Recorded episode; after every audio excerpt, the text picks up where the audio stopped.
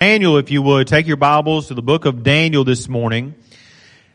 And as we consider the life of Daniel, uh, it's been said that there are many people who um, want to be just like Daniel.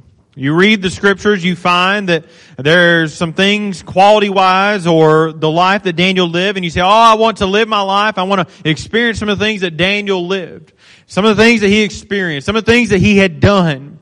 And the truth of the matter is that you have that opportunity presented before you. Uh, but to do what Daniel did or to be who Daniel was, you have to do some of those things. Uh, you know, it's been said uh, whenever you look at the sports world, there was a coach who made the statement whenever he was talking to his team. He said, everyone wants to be the beast until they have to do what the beast does. And you think about that, everyone wants to be someone until they realize all the work, all the energy, all the time that actually went into it. You study scripture, you'll find that there are people say, oh, I want to, I want to be just like Joseph until you have to walk the walk that Joseph walked.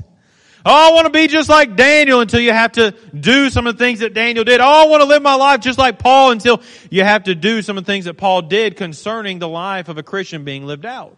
You see, the Christian life doesn't just happen overnight. It's something that you, you continuously live out as you live a faithful life to the Lord and you give some things to the Lord and as you yield some things to the Lord and you implement some things into your life, then it begins to take place within your life. As you come to the book of Daniel and you notice some strong statements that are found all throughout this book of the Bible, as you walk through, you'll see that there were times in which Daniel was praying. There were times in which he was uh, praising the Lord. Bible says in chapter number six, as a matter of fact, in verse number three, then this Daniel was preferred. And we looked at that a couple of years ago on him being preferred and what it took to get him to that place of being preferred. And we walked through the life of Daniel a little bit. But as you walk back through this book of the Bible, I wonder this morning if you're willing to lay some things down, if you're willing to get rid of some things in your life, if you're willing to yield yourself to the Lord to get to a place where you're living a fruitful Christian life. I was reminded over the last couple of weeks and last couple of days even that uh, many times within our lives as people, not just individuals, but Christians as well, that we give our, our time and energy to so much of the temporal things. We make sure that we take care of our physical bodies and we're exercising and we're putting the right nutrition sometimes. We're drinking the right amount of water and we're making sure that we have all of the, the, the right nutrients and we're making sure that we have everything that's comfortable temporally. We don't take care of ourselves spiritually. We don't get in the Word of God. I wonder this morning if you were to be honest with yourself and you were to ask yourself some of the hard questions because we are, are great at giving a lot of excuses, every single one of us, myself included. Why is it that so many people are uncomfortable to have a biblical conversation? Well, oftentimes it's because we're unwilling to get in the Bible and see what the Bible has to say, and so we're not willing to talk about it. Why is it that we're unwilling to pray with others oftentimes? Well, oftentimes because we don't even have a private prayer life. And so as you begin to ask yourself some of those hard questions, you come to the book of Daniel this morning. I want you to notice what the Bible says in the life of Daniel that began to take place that I want to encourage you to ask the Lord to help you with some of the decisions that Daniel made that we would ask ourselves this question. Are we willing to make some of these decisions to get ourselves into a faithful Christian walk with the Lord? Notice what he says in verse number four. Children in whom was no blemish. Now you're familiar here.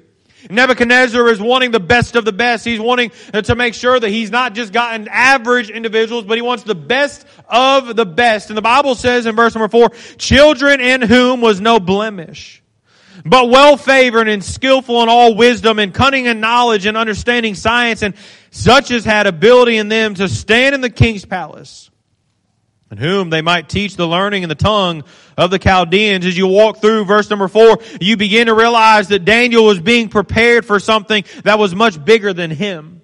You see, Daniel is being prepared. It's an amazing thing within our, society today that we're seeing more than ever that children are bucking at their parents' uh, commands and, and, and, instructions and the, the preparation that they're trying to prepare them for in life. The Bible says in verse number four, children in whom was, was no blemish, speaking of no defects, if you would. They were well favored. They were good looking. They were well to, uh, to look on, if you would. They were skillful in all wisdom. They were very smart individuals. They were cunning in knowledge. They were well educated. They were understanding science. They, they were able to discern and understand some things.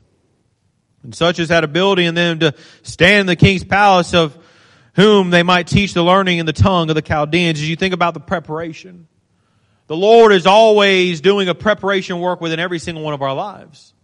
You think about the preparation that is taking place. You begin to go back to as a child, there, there was preparation within the home.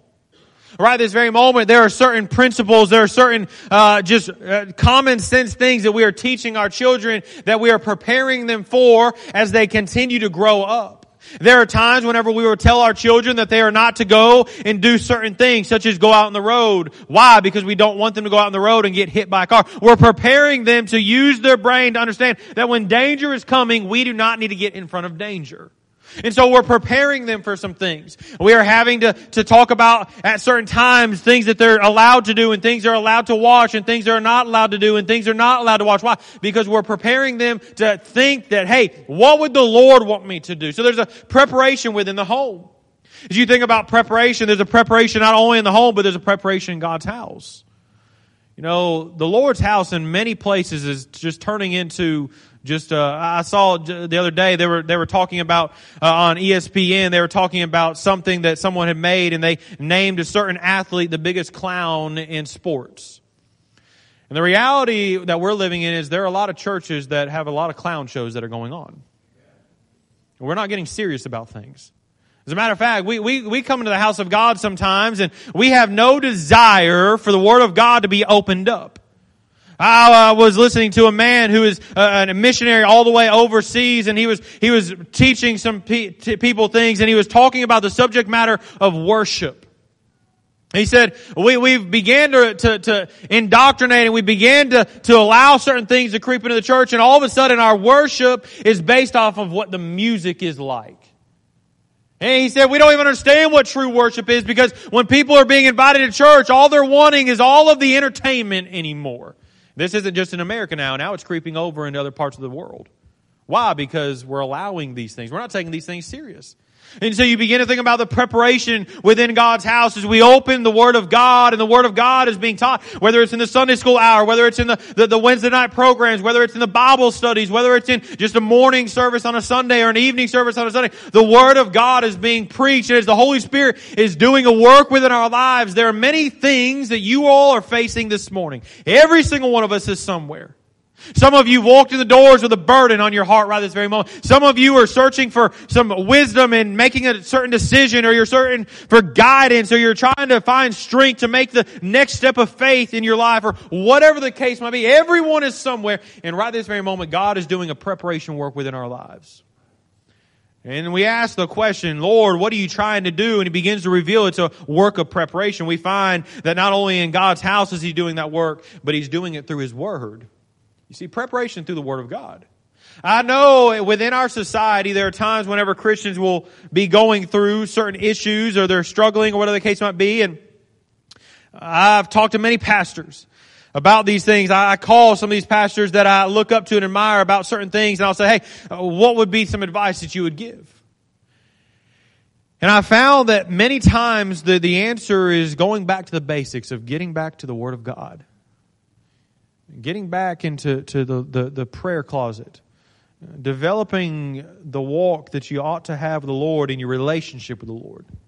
There's a gentleman that I know went to college with him, and uh, I don't know him well, but I know him. We went to college, and he got married a couple of years ago, and they got married, and their their marriage hit a rocky start for just a little while. He visited our church, as a matter of fact, and. Uh, they were they gotten married and then they began to to continue working on things and we were just standing in the foyer. This was a couple of years ago. We were over at corporate drive and he just asked me a couple of questions and i said man you, you've got to you got to lead the home you got to get in the Word of God and you got to think spiritually. You've got to really, you know, develop your relationship with the Lord. You can't continue living this way and going about this thing and, and just casually living a Christian life and think everything's going to fall into place because that's never the way God intended for it to take place. And he began to talk and just, just a, little, a couple of days ago I saw that he posted that they had gotten through and he began to testify on that, that page that he made a, a picture, a post with a picture and everything. He began to testify that man, that first year of marriage was rough, but man, they've, since the grace of God began to place an emphasis on the Lord and things like that, the Lord, their second year of marriage and the third year of marriage has been a world of difference. Why? Because they got some things in order. They began to realize that if they were going to neglect the Word of God, the house of God, the will of God, and the way that God intended for their marriage to look like and their marriage to go, then they would never experience true happiness. So they began to implement some things. You see, there's preparation that is always going on. Notice the preparation that is taking place here. This didn't just happen overnight. This was preparation that was going on. Children who was no blemish, but well favored and skillful in all wisdom and cunning and knowledge and understanding science. All of this had already been taking place. We look at the life of Daniel sometimes and we think that in verse number eight, as the Bible goes on and says, but Daniel purposed in his heart, that it was right then and there that Daniel started purposing some things. No, no, no, no. Daniel had been living this life out. You see, this is the first time in public that we're going to see it, but in private, it had been something that he was faithfully given to. Daniel understood some things about living for the Lord and discernment. He understood some things about giving his life to the Lord. And so there was preparation that was taking place. There was preparation to live in the world, but not be of the world. Oh, what a difficult thing that was as you think about verse number four. And as they had already been prepared for some things. Later on in scripture, you're going to find that there's a, a word or a statement rather that is going to be made that ought to excite you when he says, but there is a God in heaven. Hey, they knew all about that. They were aware as they were about to be sent through that fiery furnace. As you think about all of that was taking place, there was preparation that was going on long before. And I say this this morning, young people, don't fight the godly preparation that you're getting in your home. Don't fight the godly preparation that you're finding in the local church. Allow the Lord to bring you along. And that is a message for every single one of us that we not fight the preparation of God within our lives. Sometimes if we're not careful, we begin to get angry at God for certain seasons that He is sending us through. And we begin to say, Lord, why are you allowing this to take on? I'm about to quit only to realize that He was preparing us for something far greater if we would have just continued to stay faithful. And so you see the preparation in the book of Daniel here. Notice with me number two, you see that he purposed in his heart. Notice the Bible says in verse number eight, but Daniel purposed in his heart that he would not defile himself with the portion of the king's meat, nor with the wine which he drank. Therefore he requested of the prince of the eunuchs that he might not defile himself. Now God had brought Daniel into favor and tender love with the prince of the eunuchs. The prince of the eunuchs said unto Daniel, I fear my lord, the king who hath appointed your meat and your drink, for why should he see your faces worse liking than the children which are of your sword? Then shall ye make me endanger my head to the king? Then Daniel said to Melzar, whom the prince of the eunuchs had set over Daniel, Hananiah, Mishael, and Azariah, prove thy servants, I beseech thee, ten days, and let them give us pulse to eat and water to drink. Then let our countenances be looked upon before thee, and the countenance of the king's meat, that eat of the portion of the king's meat, and as thou seest, deal with thy servants. So he consented to them in this matter and proved them ten days. You see, as he is purposing in his heart, he is not going to defile himself. He is not going to just go along with the crowd. This is one of the most hard or most difficult things that we find sometimes within life in general. Is the peer pressure just to go on just because everyone else is going on. We see this in the workplace. There are times whenever you are persuaded to do something just because everyone else is, and hey, let's not make a big deal about this. But later on in scripture, you are taught also that we are to stand out, that we are a peculiar people, that we are a different people, that it's okay to be a little bit different. That you ought not be uh, ashamed of being different and living different and talking different and going about life different. That a Christian ought to look different and live different and look at things a little bit differently than the things of the world. But sometimes if we're not careful, we, uh, we don't want to prove those things. We don't want to purpose those things. We don't want to allow all of that be so we allow ourselves to be persuaded. Notice what the Bible says in verse number eight, that word purposed. It means to determine, to fix. In the Sunday school hour this morning, we were talking about walking and living in the Spirit. And walking in the Spirit, and being what you do, and living in the Spirit, being who you are, and as you live in the Spirit, you begin to do the things that you ought to begin doing. As you begin to think about walking in the Spirit and living in the Spirit, there comes a time when every single one of us is going to hate, face that peer pressure, if you would. And there's going to be times when people say, hey, don't make a big deal about this. But can I share with you, there are things that need to be made a big deal about. They, they, they, look, when, when we are around a crowd and there's vulgar language that is taking place, we should not be laughing about this. We should not be allowing this. We should not be okay with this. But oftentimes we laugh about it, we make jokes, oh, well, that's just kind of what they're like, you know, that's just who they are. Well, what are you doing to change it? Have you shared the gospel?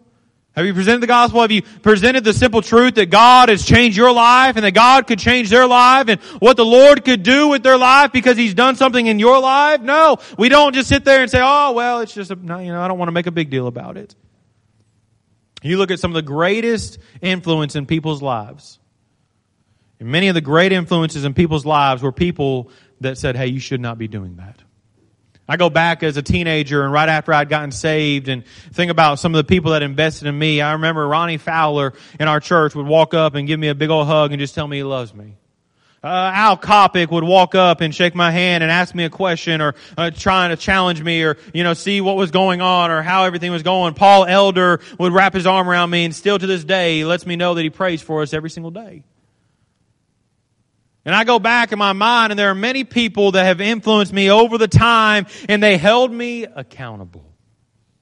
And so notice Daniel here for just a moment. Daniel's not just going to go along with the crowd. He's not just going to allow these things. As a matter of fact, he knew that the meat that he was supposed to be uh, to be eating and the, the meat that was being offered were two totally different things. But Daniel purposed in his heart that he would not defile himself with a portion of the king's meat, nor with the wine which he drank.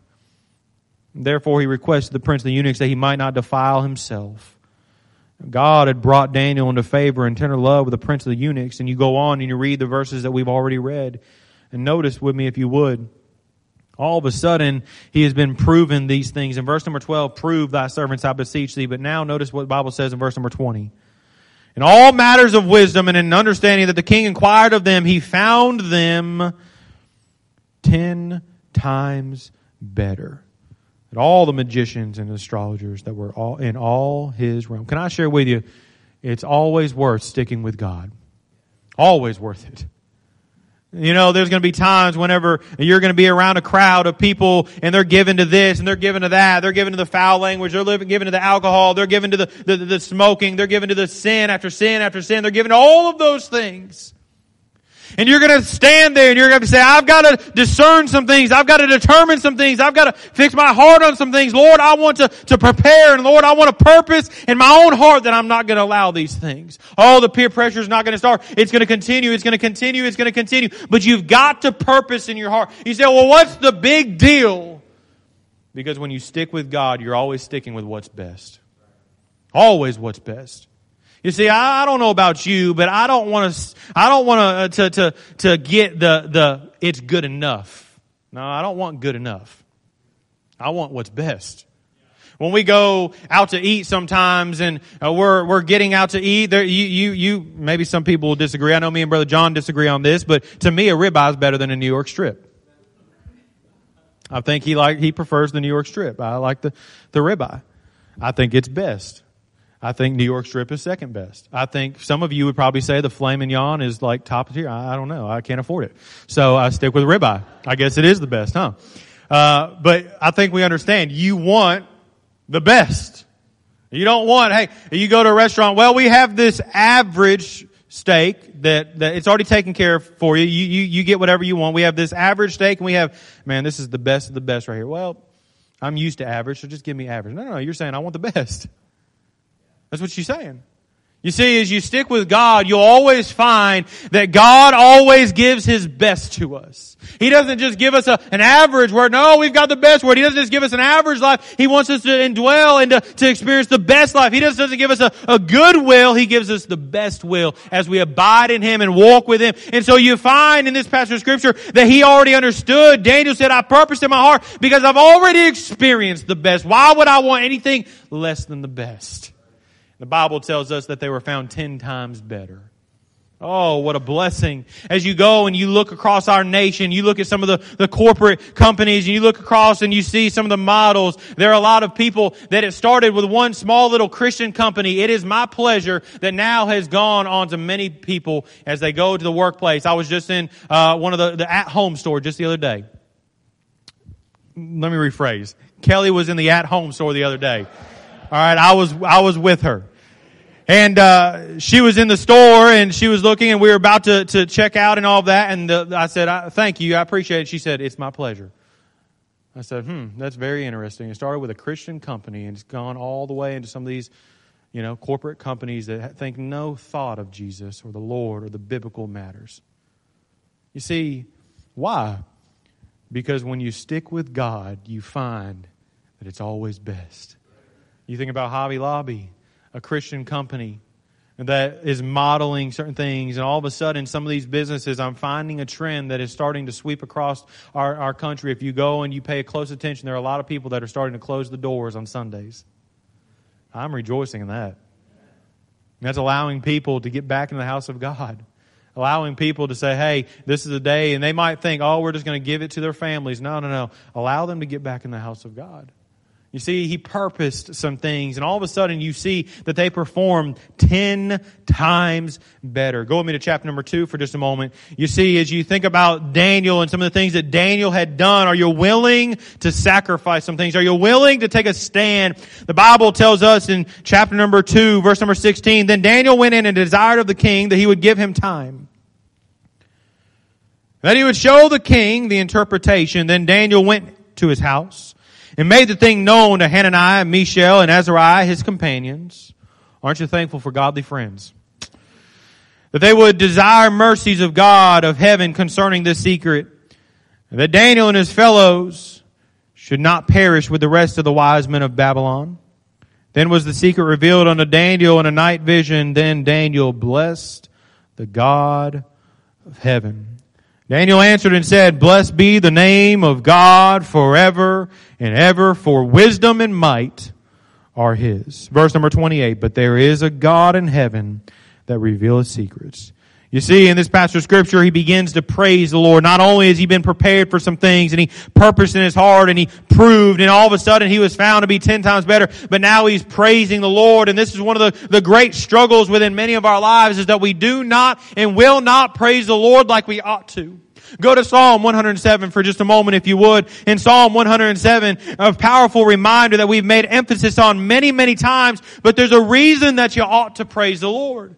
There are so many things that begin to take place within your life and in the surroundings of your life as you begin to praise the Lord. And in Psalm 107, Bible says, Oh, give thanks unto the Lord. Why? For he is good for his mercy endureth forever. Let the redeemed of the Lord say so, whom he hath redeemed from the hand of the enemy. Verse number eight, all that men would praise the Lord for his goodness and for his wonderful works to the children of men. That statement, speaking of praise, speaks to cast out or to throw down or to throw to, if you would. Goodness here, speaking of stooping down and, and understanding all that God is and what he has done. He goes on and says, for his wonderful works to the children of men. And that statement for his wonderful works gives the, the picture of bending down and just thanking the Lord for all that he has done. But he doesn't just say it one time. In verse number 15, he says, all that men would praise the Lord for his goodness and for his wonderful works to the children of men. Verse 21, Oh, that men would praise the Lord for his goodness and for his wonderful works to the children of men.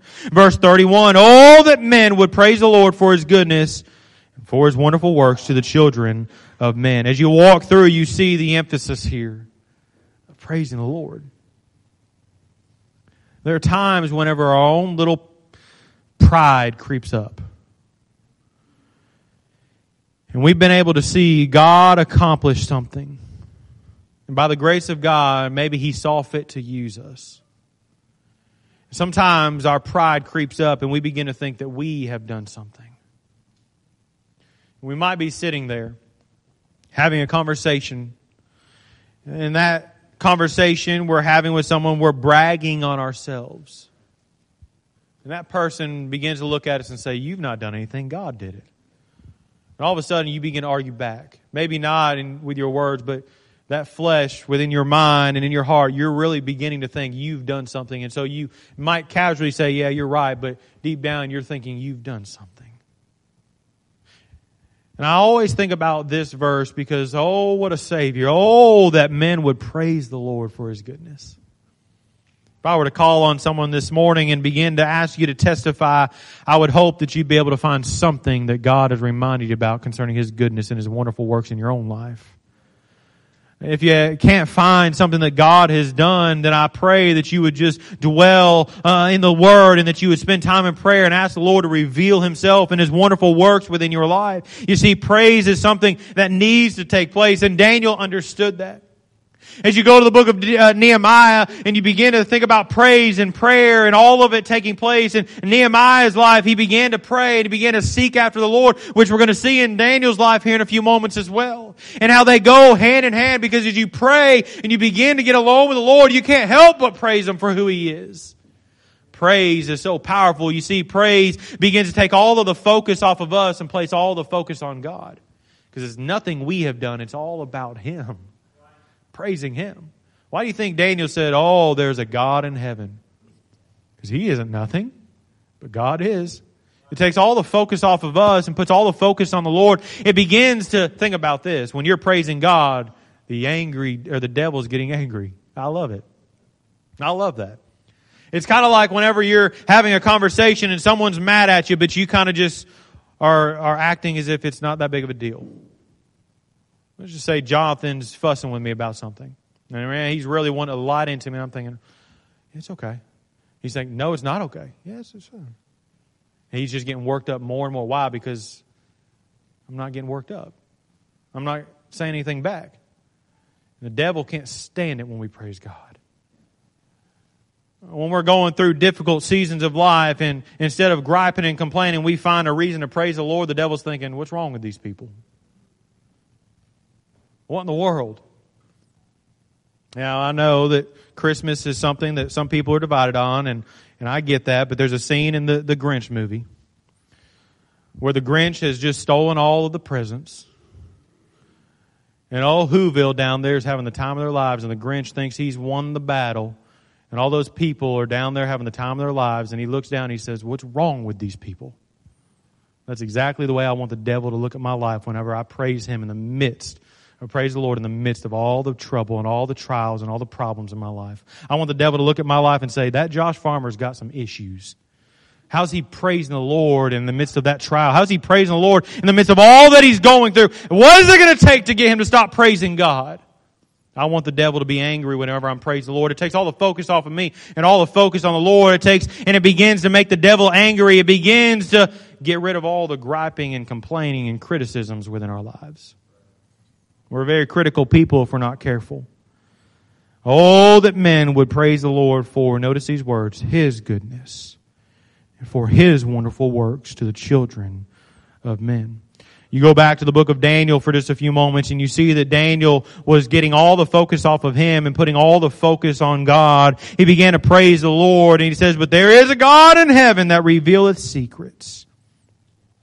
As you think about praising the Lord, I want to encourage you I know you can find something to praise Him for. Some of you have been brought through some very difficult seasons of your life and you ought to be praising the Lord for the provision that you found there, the protection in your life, or the problems that He brought you through, or whatever the case might have been. As you begin to think about testimonies that were just given the other night on a Sunday evening by some of you, there were many of you that were just talking about the faithfulness of God within our lives. Praise Him for it and praise Him for it often.